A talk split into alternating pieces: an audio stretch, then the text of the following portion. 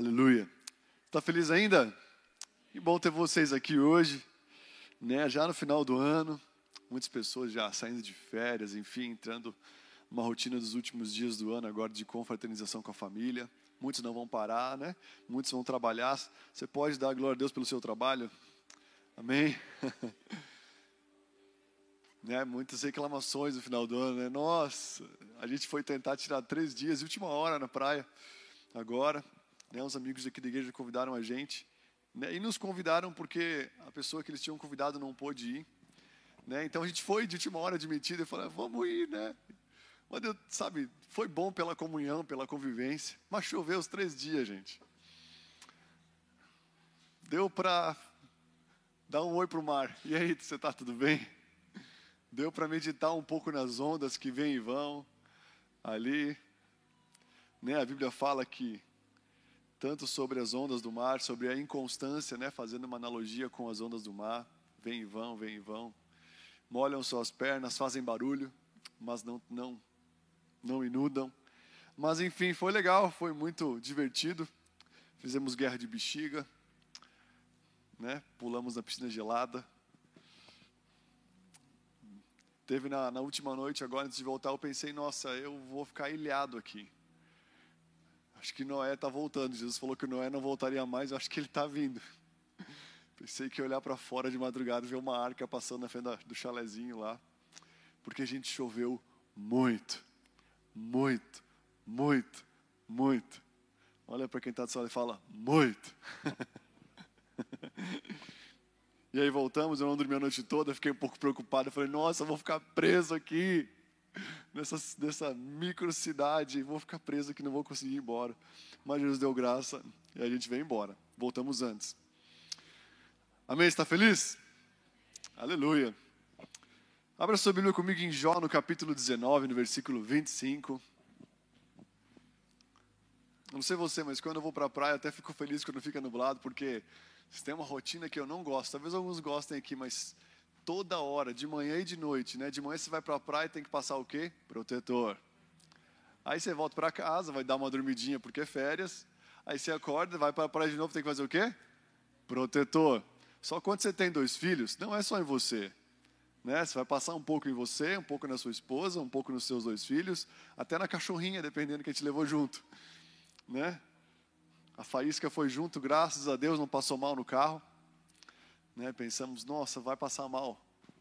Compra remédio para a bichinha passar mal. O pai de pet é assim, gente. Né? Mas, enfim, deu tudo certo. E eu não gosto dessa, né, vai para a praia ficar carregando coisa, ficar passando protetor. Eu falei, ah, que bom que pelo menos isso eu não vou precisar passar, né? Ficar de boa. Né? Mas eu senti falta do sol. Aí hoje os amigos mandam foto. Se vocês forem embora, o sol chegou e deu, aleluia. Faltou fé. Mas, enfim. Está feliz ainda? Olha só o que eu quero ministrar para você. Sabe, Deus muitas vezes fala diversas, diversas formas para um pregador, enfim. Muitas vezes Ele traz uma palavra através de, de, de, uma necessidade que você entende, que você sente, você prepara um estudo, né? Muitas vezes você está orando e Deus, na maioria das vezes eu estou tendo tempo com Deus de oração e Deus fala comigo o recado que Ele quer transmitir para a igreja. E é muito gostoso isso. Muitas vezes eu estou lendo a Bíblia, né? Estou no meu devocional e algo salta no devocional, eu anoto e esqueço. E aí depois de um tempo Deus vai lá e me lembra daquilo e fala, cara, lembra que você anotou isso naquele tempo lá atrás? Eu quero que você fale sobre isso nesse domingo ou enfim nesse dia. E hoje eu estava, na verdade ontem eu estava ainda entendendo o que Deus queria para hoje, né? E saltou uma canção no meu coração você já viu Diante do Trono? Alguém já escutou Diante do Trono aqui?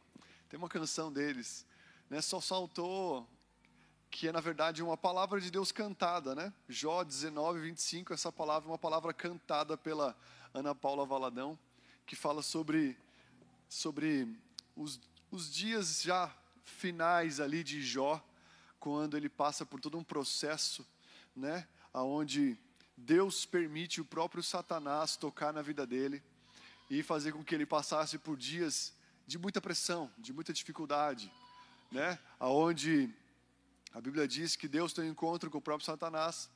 E aí Deus pergunta onde é que para onde é que você está indo? O que está fazendo? Ele fala: Eu estou aí, de dar uma voltinha sobre a terra. Né? E aí Deus faz uma pergunta para Satanás: E aí, você viu meu servo Jó?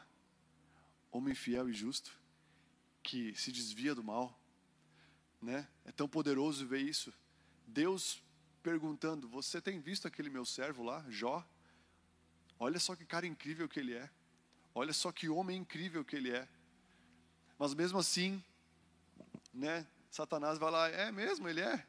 Então deixa eu tocar nele para ver se realmente ele é um homem de Deus, né? E aí então Deus fala, tudo bem, toque nele, pode tocar no que ele tem, pode fazer, né? Mas você não vai tirar a vida dele. E foi isso que aconteceu. O diabo fez tudo, só não, só não tirou a vida dele. Mas chegou no quase. E aí então, que, que mensagem para pregar o aniversário, né, gente? Mas eu vou chegar aqui, esse é o contexto, tá? Eu vou chegar na parte boa. Né? Mas ele chega e passa por tudo aquilo, ele perde seus filhos, ele perde seu trabalho, ele perde sua saúde. Até a sua esposa amaldiçoa ele, porque ele é enredado de tantas coisas ruins, ele fica doente por tanto tempo na sua pele, na sua, no seu, né, na sua, no seu intestino, né? Talvez, né? Muitos estão aqui ainda digerindo a palavra e já praticando a palavra da semana passada da palestra sobre saúde aqui. Quem está conseguindo tomar um café da manhã mais saudável aqui? Graças a Deus, tem gente persistindo e mandando foto do omelete pela manhã, né? Teve uns irmãos que mandaram aquele omelete lindo no primeiro dia. Mas a pergunta é: e os dias né, seguintes, continuou no omelete? Ou voltou pro, ah, quer saber, vamos lá na, padaria buscar um cacetinho quentinho onde o fermento nem ainda parou de fazer efeito, eu vou comer ele vou virar uma bolinha. Estou brincando. Mas espero que você esteja firme aí na, na, na revelação.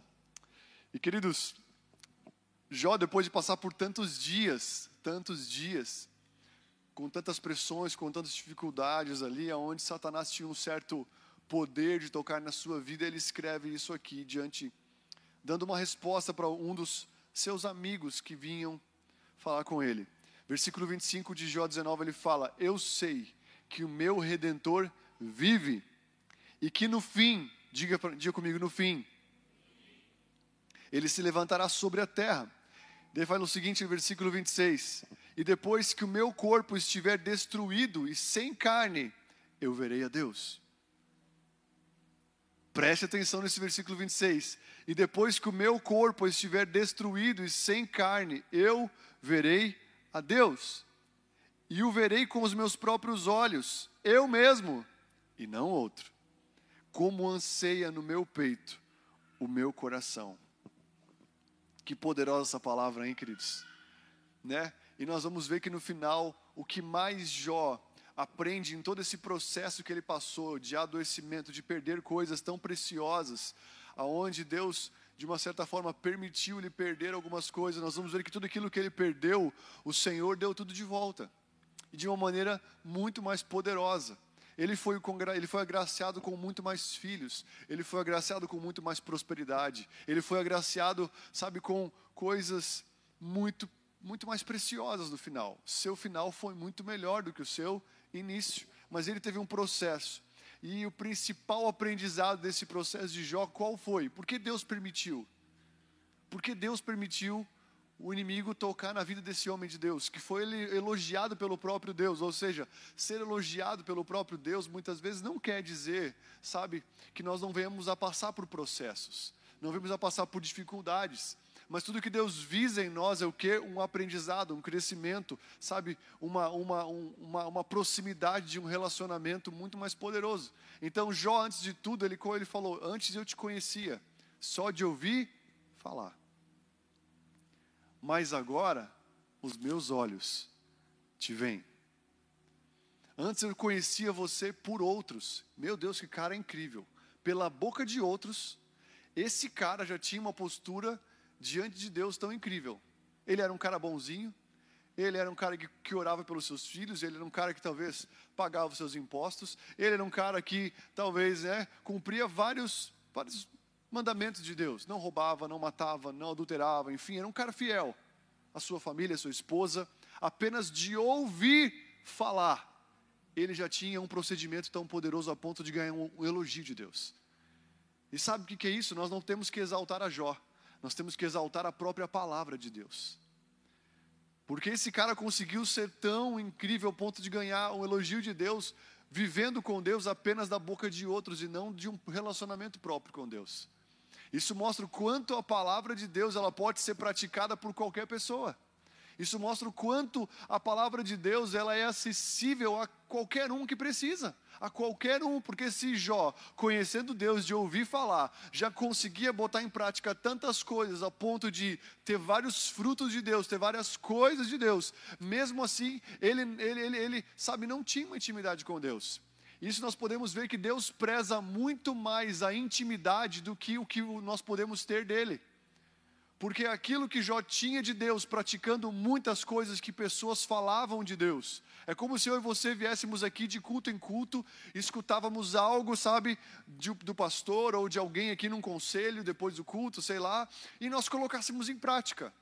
Só o que falam para nós. Ah, eu abro a internet, eu escuto o Tiago Brunet, eu escuto né, alguma pessoa e eu coloco em prática aquela palavra. Eu nem leio a Bíblia, eu nem abro a minha Bíblia, mas eu coloco em prática as coisas funcionam. A palavra de Deus é infalível, amém? Você coloca em prática, vai funcionar. E muitos de nós até ficamos, na verdade, enciumados muitas vezes, porque tem gente com muita facilidade de praticar e com muitas pessoas com dificuldade de praticar. Está comigo aqui? Sabe? Mas enfim. Mas olha só como Deus ele ele prioriza muito mais o relacionamento do que o praticar dos seus mandamentos. Deus prioriza muito mais um relacionamento com você do que apenas praticar as palavras para ter um benefício nessa terra. Nós podemos praticar as palavras de Deus e dar certo. Tem muita gente que não vai na igreja, mas pratica vários princípios de Deus, que não entregou sua vida para Jesus, pratica vários princípios de Jesus sem conhecer o Deus dos princípios que, que pratica. Pratica porque o seu pai ensinou e ele pratica. Sou fiel, né? Eu, eu cumpro alguns mandamentos de Deus sem conhecer esse Deus e eu recebo o que? Recompensas, porque Deus, ele é fiel, amém? O que você, o que você planta, você colhe, o que você pratica, volta para você. Você está entendendo isso? Mas Deus, ele quer muito mais. Isso é conhecer de ouvir falar. Mas Deus, ele quer muito mais relacionamento do que frutos aqui na terra. Quando eu digo frutos, eu não digo de você, né, os frutos do Espírito Santo. Frutos do Espírito Santo já é um fruto de um relacionamento com Deus. Mas Jó conhecia Deus de ouvir falar. Mas ele não tinha uma vivência com o próprio Deus. Ele não tinha uma experiência de relacionamento com o próprio Deus. Nós podemos, sabe, nós a Bíblia, né, tem vários tem vários homens que falam que o inferno vai estar cheio de pessoas boazinhas, que viveram nessa terra muito bonzinho, foram tudo certinho, pagaram suas dívidas, suas contas, pagaram imposto, mas não conheceram Deus, não se entregaram para Deus. Vão aonde?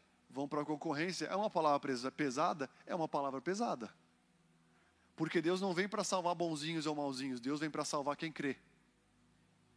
Quem se entrega e crê no nome dele. Ele salvou um cara na cruz, do lado dele, um ladrão. Esse cara aceitou ele na cruz, ao lado de Jesus, Jesus morrendo para, para, para os nossos pecados. Aquele homem vai lá e fala: Eu quero estar contigo, eu te aceito. E Jesus fala: Você vai estar comigo no paraíso em seguida. E o outro que caçoou dele, achando que ele não era o rei dos reis, o senhor dos senhores, foi para a concorrência, foi para o inferno. Mas aquele cara que fez mal a vida toda foi salvo aonde? No fim da sua vida. Eu quero falar para você que Deus ele quer nos levar para um caminho aonde um caminho de conhecer. A Bíblia fala: "Conhecereis a verdade, e a verdade vos libertará". O verdadeiro, a verdadeira libertação, ela não vem por a gente ser papagaio da fé. Papagaio da fé é aquele que escuta de outros e pratica a partir de outros.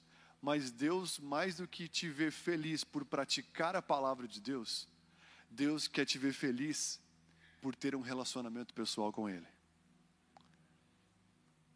O que liberta a gente de todas as males dessa terra não é praticar as coisas de Deus e ter frutos dela aqui na terra, mas o que liberta a gente de todos os males da, da terra é conhecer ao Deus de todos os princípios.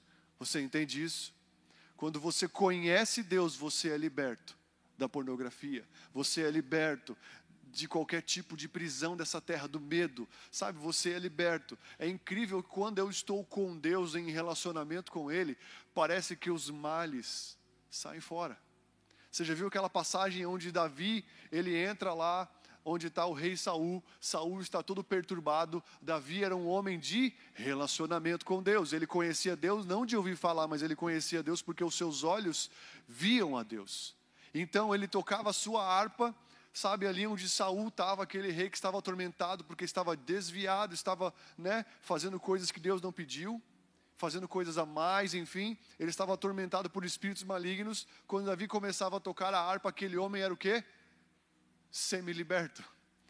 Porque a presença de Deus enchia tanto aquele lugar, que aquele homem que estava, estava perturbado, os inimigos que estavam ali perturbando ele vazavam fora, porque a presença que um homem de relacionamento carrega liberta. E Davi era um homem que conhecia, estava prosseguindo em conhecer o Senhor, ele carregava uma presença de Deus dentro dele. Quando ele soltava essa presença em forma de cânticos, automaticamente aquele lugar era tomado e os inimigos eram, iam embora. Está comigo aqui? Então olha para quem está falando Deus, fala assim, Deus, quer que você conheça Ele. Não de ouvir falar, mas que os seus olhos vejam a Ele. E quando está falando que os seus olhos vejam, fala de um relacionamento, de proximidade, de toque, um relacionamento onde Deus possa ter acesso a você e você possa ter acesso a Ele. Deus quer terminar o ano assim, amém? Faltam nove dias, dez dias para terminar o ano. E como nós temos que terminar o ano? Mais do que nunca, íntimos de Deus, próximos de Deus.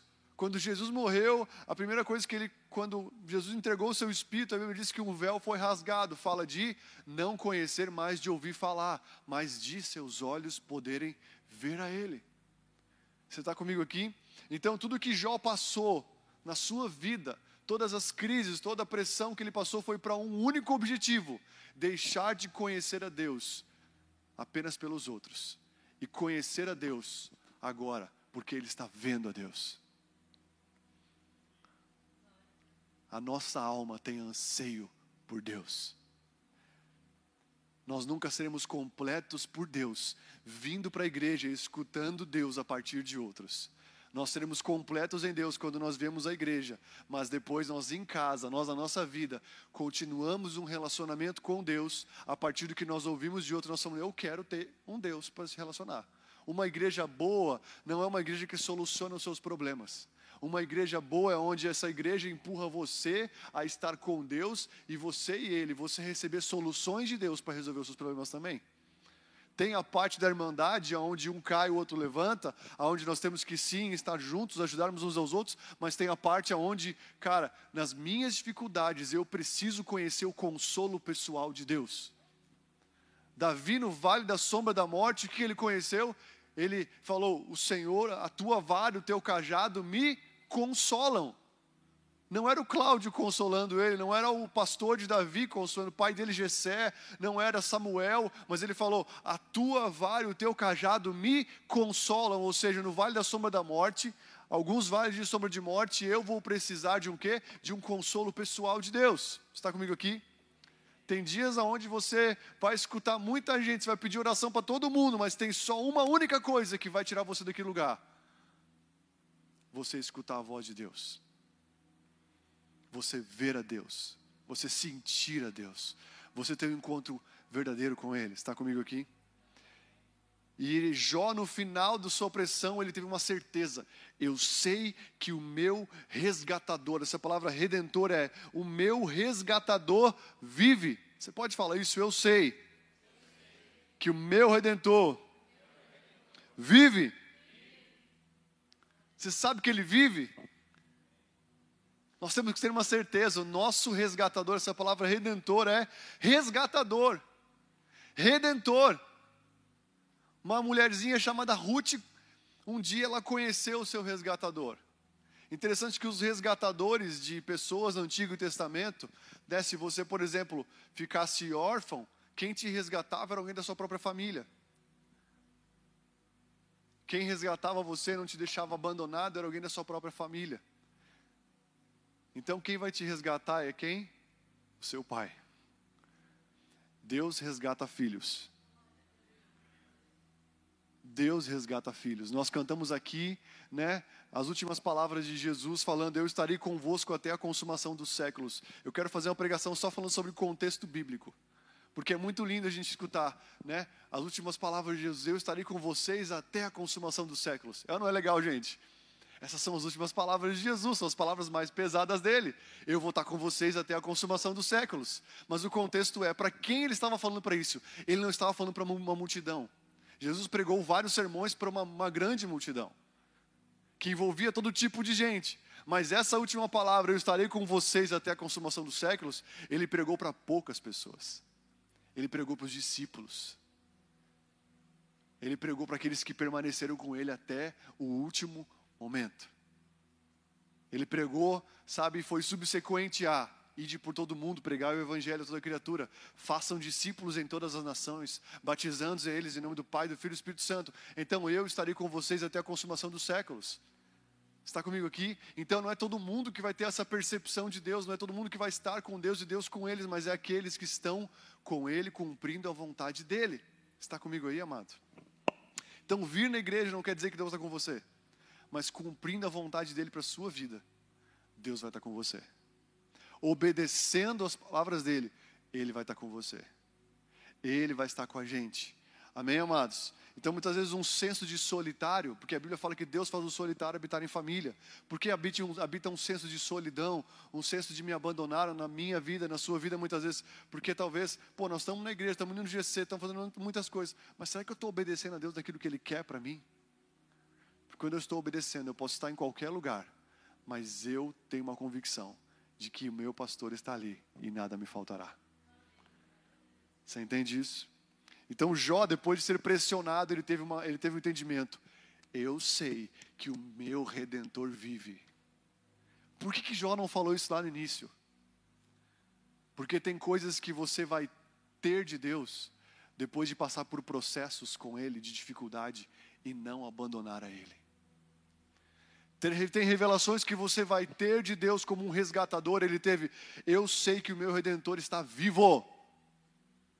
Não importa que tipo de coisa vai acontecendo no Brasil, no mundo, não importa se qualquer tipo de governo humano vai imperar sobre a terra, eu sei que o meu redentor vive. Isso tem que ter na nossa vida, mas quem tem essa revelação? Quem passou por processos de dificuldade em Deus e permaneceu nele. Pastor Ivo pregou, pregou domingo sobre permanecer. Quem permanece em Deus acaba tendo revelações de Deus. Muitas vezes a sua maior vitória é permanecer em tempo de dificuldade, sabe? Mas ele falou: Eu sei que o meu redentor vive. E olha que interessante, olha qual o tempo que ele fala. E que no fim, diga para alguém tá, para quem está no fim, ele se levantará sobre a terra. Essa palavra terra também significa túmulo. Então, olha só o tempo que Deus vai se levantar. Eu sei que o meu redentor vive, mas não chegou o tempo dele se levantar ainda sobre a minha vida. Era isso que Jó estava respondendo. Eu sei que o meu redentor vive e que no fim ele vai se levantar sobre a minha vida e vai botar ordem no caos que está acontecendo. Porque ele tinha uma convicção aonde ele estava, mais do que estava acontecendo com Jó, ele tinha uma convicção da onde ele estava. Mais do que as coisas que podem estar acontecendo hoje na sua vida de ruim, de, de, não, de não tão boas, de muito ruins, de dificuldade, sei lá, como esse cara está vivendo, você tem que ter mais que uma convicção das, das, das coisas ruins da vida, você tem que ter uma convicção de um relacionamento com Deus. Ele adquiriu isso na vida. Ele adquiriu mais a convicção dos, da batida de carro, do não sei o quê, sabe, tantas coisas, das doenças, do, sabe, das contas, de tudo mais, dos percalços da vida, ele tinha, ele conseguiu aderir nesse processo que é uma convicção de que o seu redentor estava vivo e que tinha um tempo de Deus para ele se manifestar. Olha só o que esse cara teve. Eu sei que ele está vivo hoje, mas eu sei que não chegou a hora de ele se manifestar. Quem aqui, mais no final de ano, talvez está frustrado com tantas coisas porque tem a mentalidade o quê? Imediatista. Jó adquiriu entendimento de quem Deus era. Ele é o meu resgatador, cara. Ele não vai me abandonar. Ele está mais vivo do, do, que nunca. Eu estou quase morto aqui, estou semi-morto. Mas ele está muito vivo. Mas no fim, ele vai me resgatar. Você está comigo aí? Olha o que a palavra de Deus fala de no fim. Deus é o Deus do final. Quem viu a Copa do Mundo aqui? Quantos pensaram que a França ia ganhar? Depois que fez o segundo gol, eu falei, Ih! Quando o Brasil levou aquele gol na prorrogação, eu falei, mano, Croácia já ganhou, velho. O Brasil caiu, tinha certeza. Mas sabe, desde o início eu tinha uma, uma, uma, semi-convicção, porque não é para as coisas de Deus, né? Graças a Deus. Quando é para as coisas de Deus tem que ter convicção, mas quando não é, gente, ah, só uma intuição tá legal. Eu estava com uma intuição que a Argentina, que os Los Hermanos iam ser campeões. Campeões. Aí perdeu o primeiro, eu falei, ih, será que vai ser? Daí ganhou a segunda, ganhou a terceira, eu falei, está crescendo. Aí quando ganhou da Holanda de 3, não, da Holanda não, da Croácia de 3 a 0, eu falei, mano de Deus, vai ser campeã. Cresceu no final. O baixinho Messi cresceu no final. Acabar com aquele principado do Maradona, né?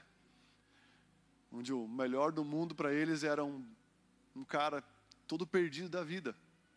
Agora, graças a Deus, o melhor do mundo tem família, tem três filhos, é casado com a mesma mulher faz tempo. Glória a Deus por isso, amém? Acabou que Deus, né, o outro precisou morrer e Deus levantou um outro para trazer um avivamento para aquela nação que precisa de homens e mulheres, homens de Deus, né? E homens de Deus têm família. Mas enfim, fecha parênteses. No fim, no fim deu a Argentina. No fim, o goleiro cresceu lá e deu tudo certo, os Los Hermanos ganharam. Eu fiquei muito feliz porque eles tinham ganhar, sabe? Mas olha só o que a Bíblia diz: a glória da, da última casa será maior do que a primeira, diz o Senhor dos Exércitos. Nesse lugar eu darei a paz, diz o Senhor dos Exércitos. Então a glória de qual casa vai ser maior? A glória da última casa. Existe uma glória para os últimos dias e aquele que permanecer até o final será salvo. Então eu quero falar para vocês que ainda a glória que Deus vai derramar nesse mundo não foi derramada da forma como Ele vai derramar ainda. E aqueles que permanecerem nas dificuldades, permanecerem em Deus, permanecerem com Ele, sabe, vão ver uma glória muito poderosa de Deus sendo derramada sobre toda a sua vida, suas coisas, somente se permanecerem nele de verdade até a sua volta, porque no final a glória vai ser maior. Eclesiastes 7,8 fala o seguinte: melhor é o fim das coisas do que o seu princípio. Melhor é o fim das coisas do que o seu princípio. Olha para quem está de sala e fala: só vai melhorar, cara. Muitas vezes nós temos uma visão da onde? Do processo, das dificuldades uma visão do meio do, do furdunço ainda, do vendaval. Mas sabe, tudo isso tá ter, tá querendo, só tem um porquê de acontecer na sua vida e na minha vida: te levar mais próximo de Deus, te conectar com Ele, me conectar com Ele, fazer com que você deixe de conhecer a um Deus pelos outros e conheça a um Deus através de um relacionamento. É como se a cada tropeço, cada dificuldade, cada pressão, cada coisa talvez desconexe acontece na sua vida, na minha vida, sabe que nós ficamos maus. Deus está lá assim, vem, quer dizer, vem para mim, vem para mim. Talvez lá o inimigo está fazendo uma coisa na tua vida, mas o inimigo está dando voador em você e ele nem está vendo que aquilo lá que está acontecendo é para te levar para Deus, é para te empurrar para Jesus Cristo. As aflições do tempo presente não se comparam com a glória que há de manifestar. Essa palavra glória é uma opinião de Deus, é um sussurro que você escuta próximo dele. Então é como as coisas que acontecem com você te empurram a não ter uma solução para você tentar sair daquele lugar, uma soluçãozinha. Não, estão te empurrando para um relacionamento com o Senhor. Então ele fala: melhor é o fim das coisas do que o seu princípio, melhor é o paciente do que o arrogante. Olha para quem está seu lado e pergunta: você está sendo paciente? Nos últimos dias nós vamos ver um, um monte de gente arrogante, gente. A Bíblia fala sobre uma parábola de um pastor que perde a paciência nos últimos dias.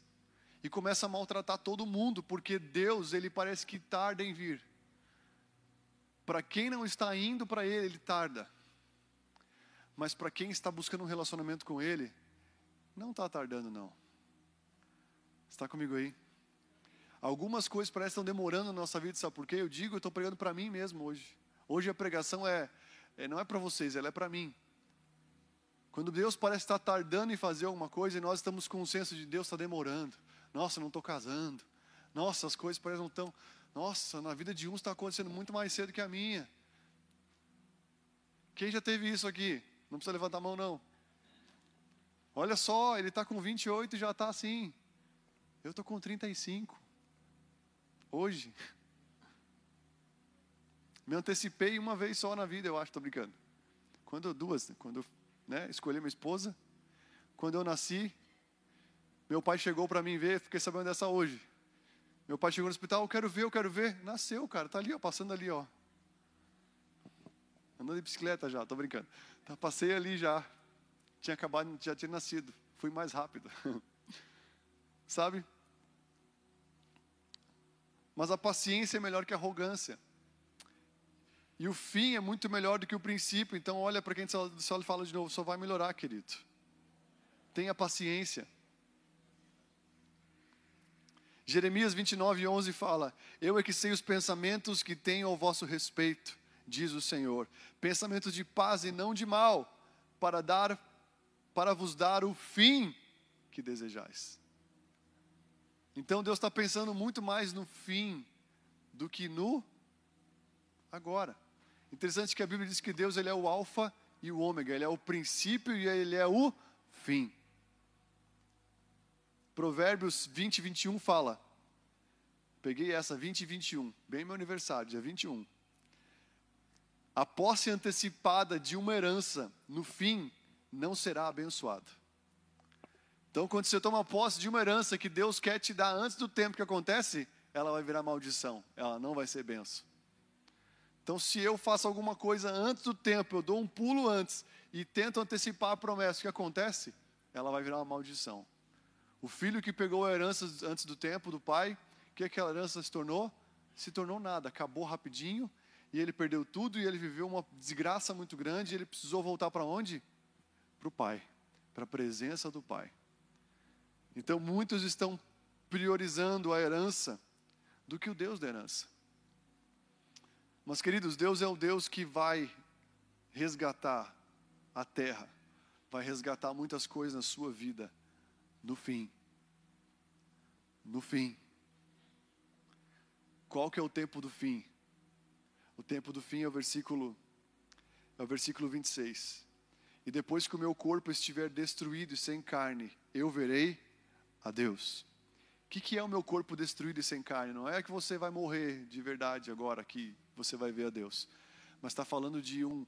Quando fala de destruir a carne, destruir o corpo, está falando de morrer para os seus desejos, para as suas vontades, morrer para os seus prazeres momentâneos e viver para Deus. Então, quando nós morremos para os nossos prazeres, o que acontece? Eu vejo a Deus. Quando eu consigo em Deus morrer um pouco para os meus desejos, para as minhas vontades, eu consigo ver a Deus, e ver a Deus sobrepõe toda e qualquer sensação de desejo bom sobre nós nessa terra. Está comigo aqui? Quando um homem vê Deus, uma mulher tem um encontro com Deus, acabou. Ele não consegue mais se saciar com mais nada na sua vida, a não ser com a presença de Jesus. Mas a partir de agora, Existe algo que tem que permanecer na nossa vida. 1 Coríntios 13, 13, eu acho que é profético. Quando o 13 impera, você tem que ficar na fé, na esperança e no amor. Estou brincando, gente. 1 Coríntios 13, 13 fala: Agora, pois, permanecem a fé, a esperança e o amor, porém, o maior desses é o amor. Então, a fé sempre vai ser para sair, para o início linkando com a vida de Abraão. Alguém já ouviu falar sobre a vida de Abraão aqui, o pai da fé? Ele teve três momentos na sua vida: ele teve a saída, ele teve o processo e ele teve a promessa. Ele precisou de fé quando Deus chamou ele Ele tinha 75 anos. Qual a idade que você tem hoje? Eu tenho a metade, pouco menos ainda. Pesa falar isso, a metade, né? Mas Abraão tinha 70 anos quando Deus chamou a ele: Abraão, sai da tua terra, da tua parentela e vai para o lugar que eu te mostrarei. Hebreus capítulo 11, versículo 9 fala: Pela fé, pela fé, versículo 8, pela fé, Abraão, quando chamado, obedeceu a Deus para ir ao lugar aonde ele deveria receber por herança. Partiu sem saber para onde ia. E Abraão foi para um lugar que ele não sabia ir. Pela fé, ele partiu para um lugar que ele não sabia para onde ia. A fé de Deus nos tira de lugares de conforto, nos tira de lugares, sabe, gostosos. Ele estava 70 anos morando num lugar legal, mas Deus chamou ele e ele saiu daquele lugar. Em 2023, a nossa fé, ou em 2022, a nossa fé precisa nos levar a lugares, tirar, tirar a gente de lugares sabe, da mesma coisa. Os mesmos amigos, as mesmas comunhões, pós-culto, sempre o mesmo lugar para comer, o mesmo X, a mesma galera, sempre a mesma coisa. A fé de Abraão é: um dia Deus vai tirar de um lugar de conforto e vai te levar a novos lugares, a novos relacionamentos, a uma nova vida. A fé de Abraão tirou ele daquela, daquele ciclo de vida que era sempre o mesmo há 70 anos. Abraão tinha fome de Deus, mas ele não conseguia romper o seu ciclo. E um dia Deus apareceu para ele e falou: Abraão, sai da tua terra, sai da tua parentela e vem para o lugar que eu te mostrarei. Ele rompeu com aquilo e ele começou a caminhar para um lugar que ele não sabia onde era. E a fé dele fez ele romper com aquilo. Mas ele não se afastou de Deus, a fé dele mudou relacionamentos, mas somente aproximou ele de Deus. Você entende isso? Você não pode pensar que a sua fé, ah, então eu estou dando em fé, Deus me tirou de alguns relacionamentos, eu estou vendo um novo convívio com novas pessoas, mas isso está tá trazendo mais de Deus ou menos de Deus? A nossa fé, a fé do início, a fé para o início, precisa nos levar para novos lugares. Mas depois Abraão continuou no processo. E no meio do processo nós precisamos do quê? Esperança. Diga para quem está do seu lado: esperança. Talvez o que nós mais precisamos agora, você que está aqui hoje, não é fé para começar. Talvez alguns precisam de fé para dar um passo. Um irmão está aqui hoje, escutou uma mensagem do Brunão lá em São Paulo, onde Brunão me citou na mensagem. Ele viu que tinha igreja aqui, passou na frente sem saber que era aqui, falou: Eu vou entrar. Ele teve fé para o quê? Para romper talvez com algo. Escutando Deus só de ouvir falar: Não, cara, eu quero entrar vou entrar nessa igreja hoje, vou conhecer. E entrou aqui. E glória ao Espírito, fiquei, fiquei feliz, né? Então, nós temos que romper. Esse irmão rompeu, ele teve fé para romper. Talvez com um lugar que ele sempre estava familiarizado. Eu vou para um lugar novo. Mas depois que você entra em Deus, você precisa do que? Esperança para permanecer. Abraão, ele saiu de um lugar, mas ele não podia mais voltar para aquele lugar. Ele precisou, de o quê? Esperança. A Bíblia fala sobre fé, esperança e amor. A esperança ela é para o processo, a fé para o início, a esperança para o processo. Todas elas vêm de um lugar só. Esperança para permanecer em todos os momentos, dias de crise, dias de erros, dias de acertos. Abraão falhou com Deus. Deus não falou nenhuma vez com ele. Mas Abraão foi lá e deitou com uma mulher que não era sua, para antecipar a promessa. Abraão foi lá um dia falou que a sua esposa era sua irmã para não ser morto. Abraão teve várias coisas no meio desse processo aí, mas uma coisa esse cara não perdeu: esperança. O que, que é esperança? Sabe, é um esperar com muita expectativa de que algo muito poderoso vai acontecer. Olha para quem está ao seu lado, algo muito poderoso te espera. Existem muitas pessoas que estão com a sua esperança morta. Alguns dizem, né, ditados dizem, a esperança é a última que morre, mas a nossa esperança, queridos, não morre, ela só cresce. Mas se o processo hoje sucumbiu sua esperança, talvez é tempo de você voltar a alimentar a sua fé e voltar a ter esperança, porque a esperança volta quando nós alimentamos a nossa fé. Está comigo aqui? E a Bíblia fala na esperança que nós somos salvos. Esperança que se vê não é esperança, pois como se, se alguém vê como espera, mas se esperamos o que não vemos, com paciência aguardamos. Alguns tipos de esperança que você tem que ter agora. Romanos 12, 12. Alegre-se na esperança. Olha para quem está falando, fica feliz na esperança, cara. Fala, vai acontecer. Vai chegar. A sua bênção está logo ali, em nome de Jesus. Não precisa falar isso, não. Mas Abraão tinha que ter esperança. E Deus fala: alegre-se na esperança, não recebeu a promessa, ele tinha a promessa de receber um filho. 70 anos, Deus fala: você vai ser pai de multidões, você vai ter um filho. 70 anos, eu sim, você vai esperar mais 30 para ter ainda, cara. Imagina os dias que esse cara não passou. Mas ele precisava de quê? Esperança. Esperança não depende de um corpo lindo e maravilhoso. Esperança depende de um relacionamento com Deus estreito. Então aquele homem começou a esperar e esperar e a esperança dele precisou permanecer de pé. Sabe o que eu vejo hoje? Muitos perderam a alegria da esperança. Eu digo para mim mesmo, esse ano foi um ano que eu estou terminando ele fazendo o quê? Precisando alegrar a minha esperança novamente. Olha para quem está sol e fala: alegre a sua esperança.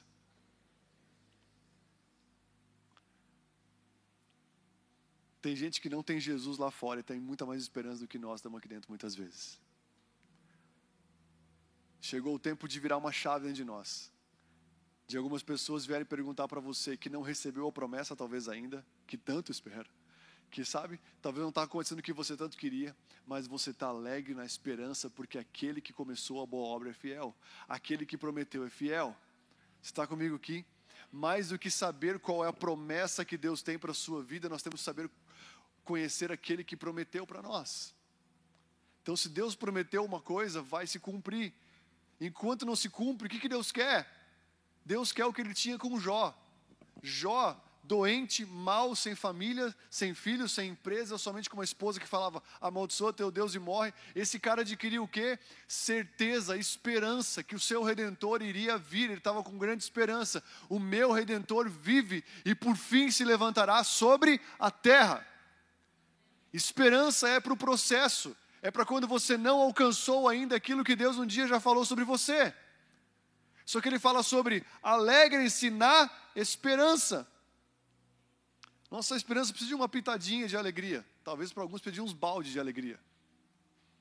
Mas fica feliz, irmão. Está feliz ainda? Não chegou a, a prometida, o prometido não aconteceu. Alguma coisa você está errando no processo aí, mas no fim, ele vai se levantar. E quando Deus se levantar e falou: chegou o teu casamento, vai chegar. Chegou o tempo que Deus vai fazer algo na sua vida, vai acontecer. O que Ele prometeu, amém? Então o processo é um tempo de gerar esperança por um relacionamento com Deus. Colossenses 1,27 fala: Os quais Deus quis conhecer, a qual seja a riqueza da sua glória desse ministério entre os gentios, isto é, Cristo em vós, a esperança da glória qual que é o resultado de Cristo em você? Qual que é o resultado de Cristo em mim? Esperança de glória.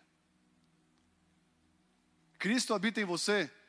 Pergunta para quem está Jesus habita em você? Jesus habita? O que você vai responder para essa pessoa? Sim, ele está aqui, ó. Dá de ver? Estou brincando.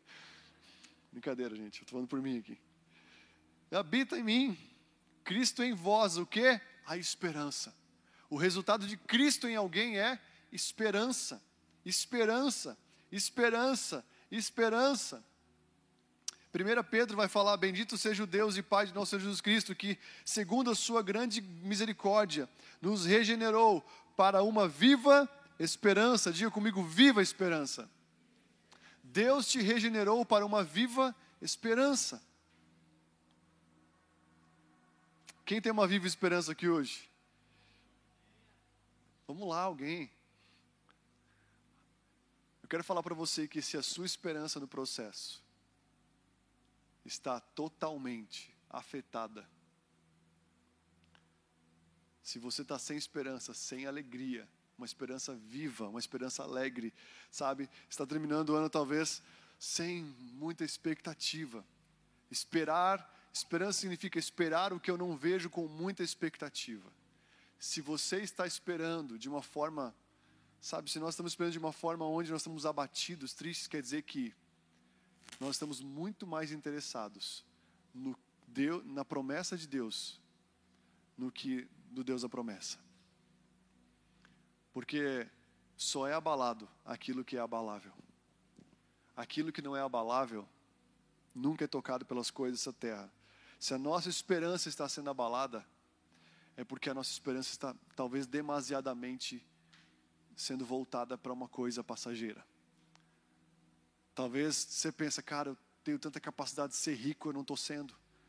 Eu estou triste porque era para estar tá vendo muita coisa, era para estar tá rico, era para ter tanta coisa, era para ter aquilo, aquilo outro, aquilo outro. E você fica triste porque você não tem aquilo lá ainda. Quer dizer que a sua esperança está mais ligada com aquilo que você quer ter do que com Deus que é o dono do ouro da prata.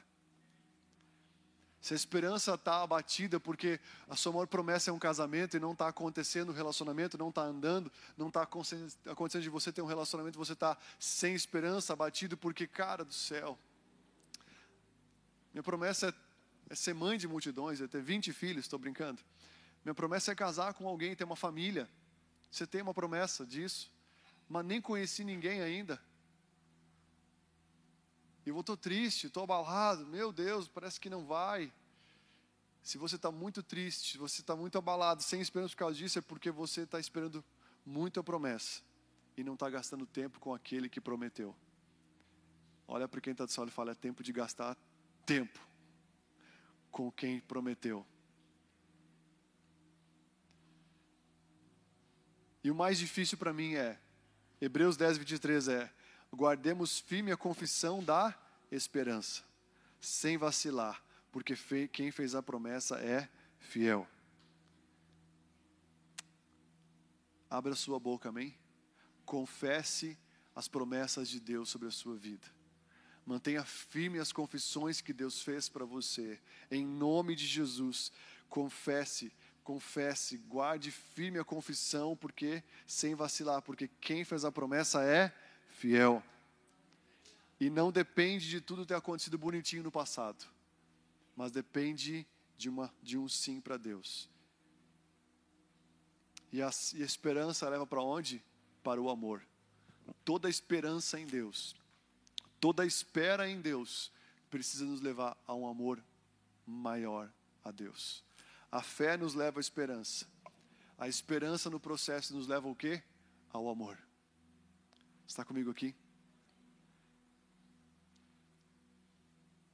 E Abraão, ele teve amor por quê? Porque quando ele recebeu a promessa de Deus, o que, que Deus pediu para Abraão? Me dá o seu filho, me dá a sua promessa. E Abraão, por amor, foi lá e deu quem? O seu filho. No final de todo aquele processo de esperar, onde ele saiu pela fé, onde ele se manteve em esperança, no final de tudo, aquele homem, ele teve um amor por Deus. A esperança em Deus levou a ele a desenvolver um amor por Deus muito maior do que o filho prometido.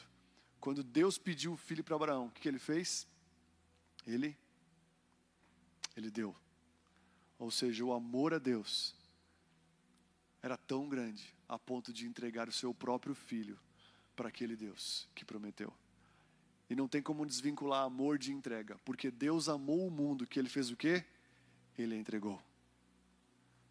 Deus continua te amando a ponto de ter entregado o único filho dele por mim e por você. Amém? Se você terminar o ano com essa boa notícia no seu coração, Deus me ama a ponto de entregar o filho dele por mim, você já vai terminar o ano com uma esperança renovada em toda a sua vida, em nome de Jesus. Mas eu quero falar para você: o seu redentor vive. E ele não se levantou ainda, porque ele levanta no fim. Quando o amor da noiva tiver amadurecido, ele vai levantar. O amor perfeito lança fora todo medo. Sabe? O que Deus está esperando para se levantar na minha na sua vida em algumas áreas? O que Deus está esperando para se levantar sobre a igreja? É quando o amor da igreja estiver maduro, perfeito, ou seja, aperfeiçoado pelo processo de dificuldade, pelo processo de, de fogo dos processos que Ele derramou sobre nós. quando esse amor tiver aperfeiçoado, ele vai vir sobre a sua noiva e vai resgatar ela, vai se levantar sobre a terra e vai vir sobre nós todos. E Jó teve essa convicção: eu sei que o meu redentor vive e que por fim ele se levantará sobre a terra. Está comigo aqui? Você tem essa convicção sobre a sua vida, sobre o Brasil, sobre as nações? Nós precisamos ter essa convicção. Eu sei que o meu redentor vive e que por fim, no final, talvez não chegou a hora ainda, mas ele vai se levantar. Enquanto Deus não se levanta, eu quero falar para você: levante-se você. Porque quando ele se levantar, não vai mais dar tempo. Quando Jesus se levantar e vir, talvez quem quiser se levantar não vai conseguir mais, porque vai ser muito rápido. Então é tempo de se levantar e voltar para Jesus. É tempo de se levantar e voltar para a presença dEle, porque Ele quer ver a mim e a você. Amém? Se você está sendo destruído, se esse foi um ano de destruição, conversando com meu pastor esses dias, ele falou: esse ano foi um ano muito difícil.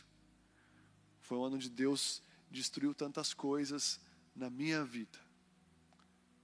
Se está sendo um ano de destruição, talvez para muitos está sendo um ano diferente, um ano de onde Deus está provando a sua fidelidade.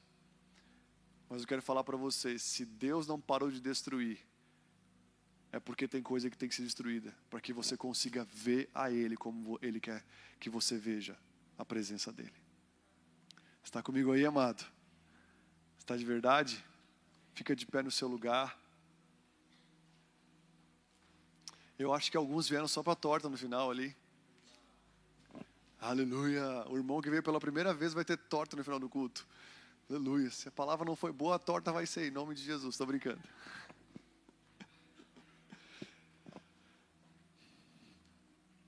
Sabe, mas hoje meditando nesse versículo, eu comecei a olhar para a vida de Jó e falando: Cara do céu, esse cara estava totalmente imprestável, fisicamente falando.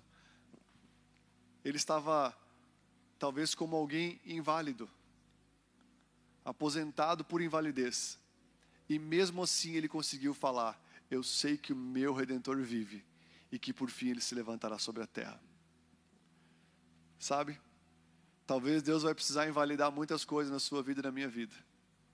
Ele fala: Quando eu destruir a sua carne, quando eu destruir a sua carne, então você vai ver a Deus.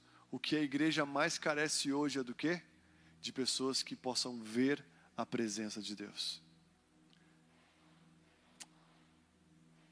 Deus quer que você veja Ele, amém? Deus quer que você veja Ele com seus próprios olhos. A passagem termina falando: não, não outro ver por você, mas você vendo a Deus de verdade pessoalmente. Quem quer ver Deus aqui? Amém? Feche teus olhos um instante. Espírito Santo de Deus, nós cremos que o Senhor vive e que por fim de todas as coisas o Senhor se levantará sobre essa terra, se levantará sobre nossas vidas, se levantará sobre todas as nossas coisas. O Senhor é o Deus do princípio e do fim, mas nós somos a igreja do meio do processo. O Senhor está conosco sim, mas parece que o Senhor não fala que está no meio, justamente porque é onde o Senhor nos cutuca, nos empurra para te encontrar e para te buscar. Tua palavra nos fala: buscar-me-eis e me achareis quando buscar de todo o seu coração. Nós queremos terminar esse ano, Senhor, vendo o Senhor acima de todas as coisas, acima de qualquer realidade do Brasil, acima de qualquer passado desse, desse ano, dos anos antecedentes. Nós queremos ter uma visão fresca do Senhor.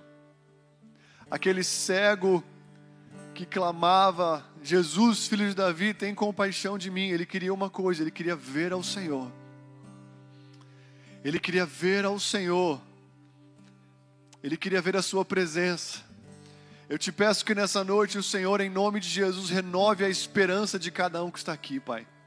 Renove, Senhor, a expectativa do Senhor em 2023, para 2023. Nós estamos aí como um povo, Senhor, que carece da Sua glória. Nós carecemos do seu amor, nós carecemos da sua presença. Pai, nesse dia que eu estou fazendo aniversário, Senhor, eu quero declarar coisas novas sendo derramadas sobre cada um aqui, Jesus.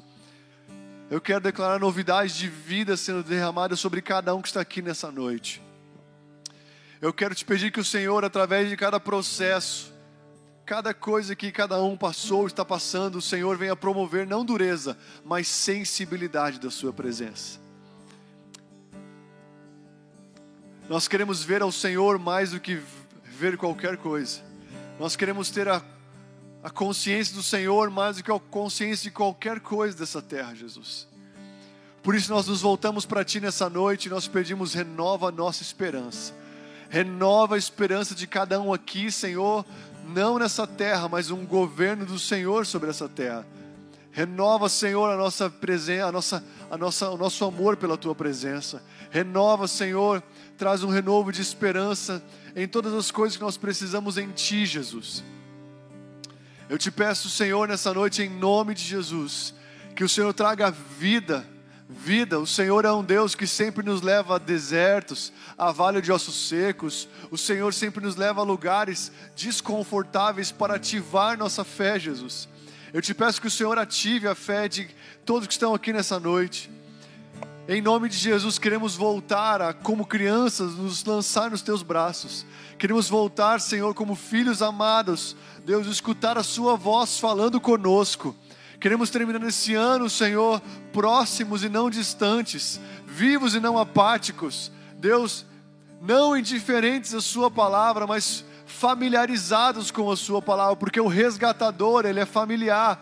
O resgatador é alguém da família, ele é o Pai nosso que está nos céus. O nosso resgatador é o Pai nosso, é o meu Pai. E eu te peço em nome de Jesus que nessa noite o Senhor traga uma, Deus, uma convicção de que o nosso Redentor vive. E que o Senhor renove a fé, que o Senhor renove a esperança, que o Senhor renove o amor de cada um nesse final de ano, o amor pela tua presença, o perfeito amor que lança fora todos os medos. O Senhor é o Deus que no fim se levantará sobre a terra. A glória da tua casa será maior, a glória da última casa será maior. O final será muito melhor do que o princípio. Deus, se cada um, se alguém viveu aqui uma frustração no meio do percurso, em nome de Jesus, o Senhor quer falar para você nessa noite: o ano está terminando, mas o meu processo na sua vida não terminou ainda. O ano está terminando, mas o que eu estou fazendo na sua vida não terminou. Por isso não fique, não fique triste, não fique abalado, não fique frustrado porque o que eu estou fazendo na sua vida, ah, talvez ainda vai, vai ter mais alguma, algumas estações. Em nome de Jesus, um final de ano não quer dizer uma final, um final de um processo de Deus. Talvez para alguns aqui o processo está apenas começando. E 2023 vai ser o ano de uma virada na sua vida. O ano 2023 vai ser o ano onde você vai conseguir converter seu coração a Deus de uma forma muito poderosa. E eu declaro 2023 sendo um ano onde o seu coração e o meu coração vai estar totalmente entrelaçado a Deus, como nunca antes.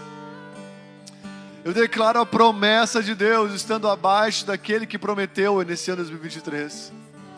E a fé e a esperança e o amor estando vigorosas, vivos, uma fé viva, uma esperança alegre uma esperança viva, uma esperança cheia de expectativas de que o melhor de Deus ainda está por vir.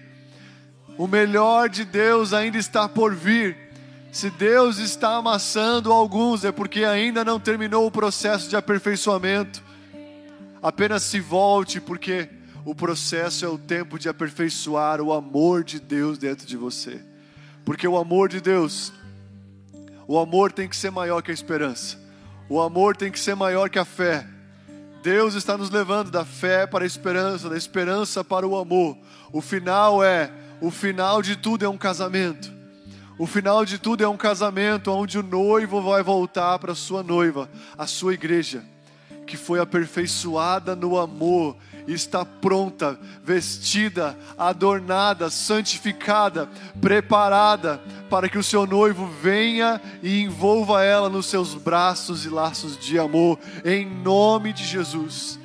Eu oro por um renovo nessa noite. Eu oro, Senhor, por um desembaraçar de todo pensamento que não é seu. Eu oro em nome de Jesus, Pai, para que o Senhor venha soprar teu fôlego de vida aqui nessa noite, abraçando cada um e envolvendo cada um aqui, aproximando todos nós à tua presença. Nós nos lançamos a ti mais uma vez como filhos amados, te pedindo, abraça-nos, envolva-nos, venha trazer a vida que o Senhor, que só o Senhor tem para nós. Nós te louvamos e te agradecemos por tudo, em o nome de Jesus. Em nome de Jesus. Você pode cantar essa canção.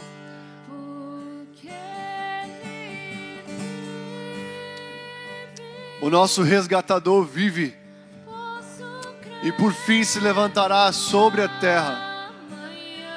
O fim de tudo é uma vitória, o fim de tudo é Ele se levantando. Ele não está dormindo, Ele está esperando. Ele não está dormindo, Ele está esperando. Diga, mas eu sei, eu bem sei.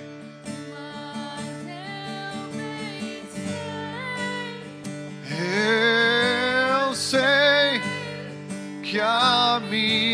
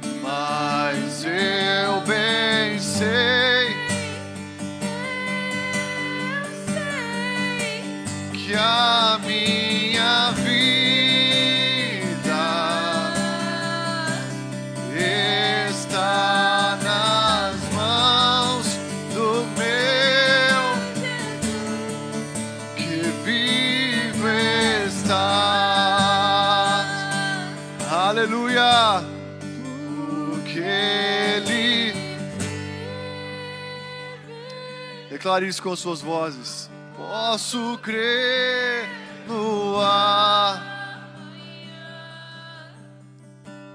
porque ele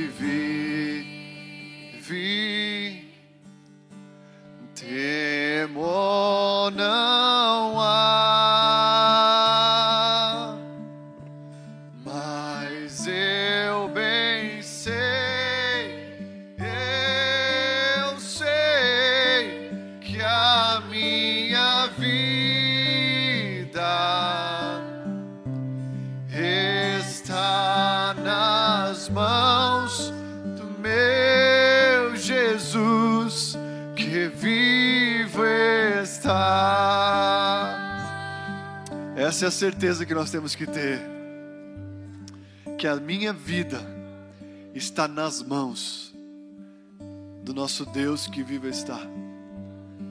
Você tem essa certeza nessa noite? Essa certeza que a sua vida, que a minha vida está não nas suas mãos, não na sua segurança, mas na mão daquele que não perde nada. Essa é a certeza que nós temos que sair daqui nessa noite. A minha vida, as minhas coisas, tudo que eu tenho, tudo que eu sou, está nas mãos do meu Jesus. Não é o Jesus do meu vizinho, mas é o meu Jesus. Eu preciso ver a Deus. Eu preciso ver a Deus. Jó passou por tudo aquilo porque ele precisava ver a Deus. Você precisa terminar o ano vendo o seu Senhor. E Ele quer se revelar a você em nome de Jesus. Ele quer se revelar a você nessa noite.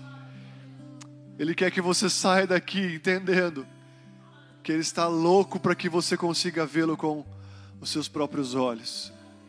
Abra os nossos olhos espirituais essa noite, Jesus. Abra os nossos olhos espirituais para que nós possamos ver ao Senhor, ver ao Senhor, ver ao Senhor novamente. Atraia cada um aqui, Senhor, a um relacionamento vivo e renovado novamente. Tira de uma esperança pacata, tira de uma esperança fria e traga para uma esperança viva novamente. Traga uma, para uma esperança alegre novamente. Traga para uma esperança convicta novamente. Traga para uma esperança verdadeira em nome de Jesus.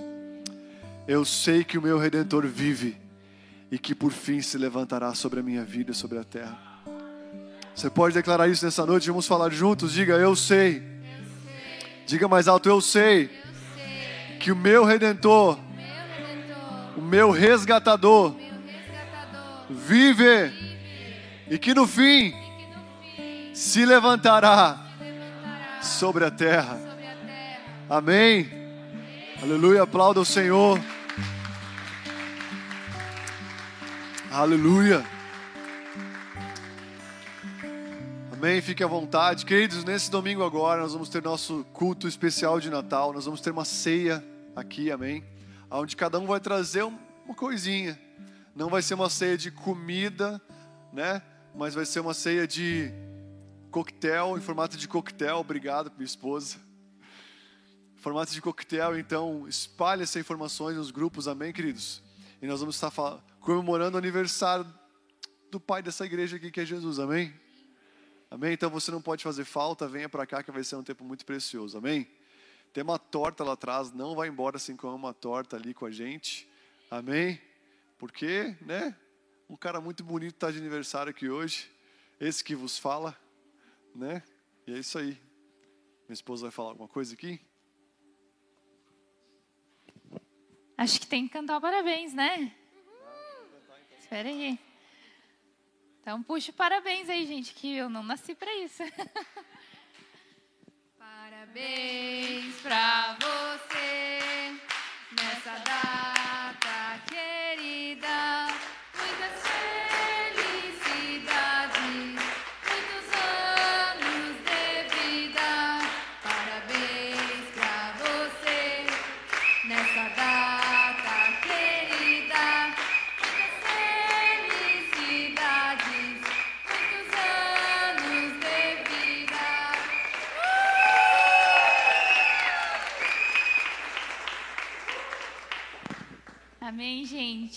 obrigada, né, todo mundo. As crianças fizeram cartinha e tudo mais. Essa é só para ti. Ah, aquela é para vocês. Não, brincadeira, gente. Tem a torta ali no fundo, vocês podem ficar bem à vontade. Tem algumas pessoas que têm algum presente para entregar, uma lembrancinha, dar um abraço. Fiquem bem à vontade, tá, pessoal? Meu presente é vocês, tá, gente? Meu presente é vocês aqui, não precisa de nada, não. Vocês estando aqui é, é tudo, amém? Então fique muito à vontade aí. Obrigado por terem vindo hoje. Amém? Deus abençoe muito. Obrigado pelas professorinhas. Ah, meus lindões. Obrigado.